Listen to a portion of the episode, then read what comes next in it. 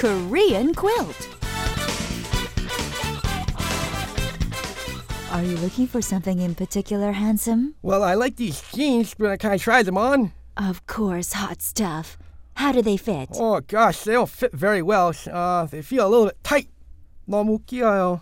And end of scene. Okay, we don't want to give a graphic mental picture of how tight those jeans are now, do we, Richard? Actually, I don't think that would be such a bad idea.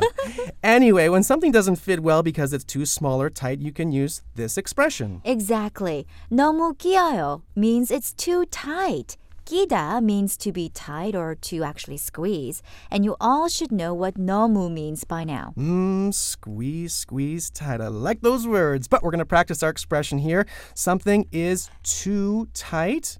Too tight on you. We can say 너무 끼어요. Right. 너무 끼어요. Right. So 너무 끼어요. It's too tight. 너무 끼어요. It's too tight. So the next time you're out trying on clothes at a store, pants, shoes, something like that, and you know what? They're just sticking to your legs or your feet or your body like the Incredible Hulk.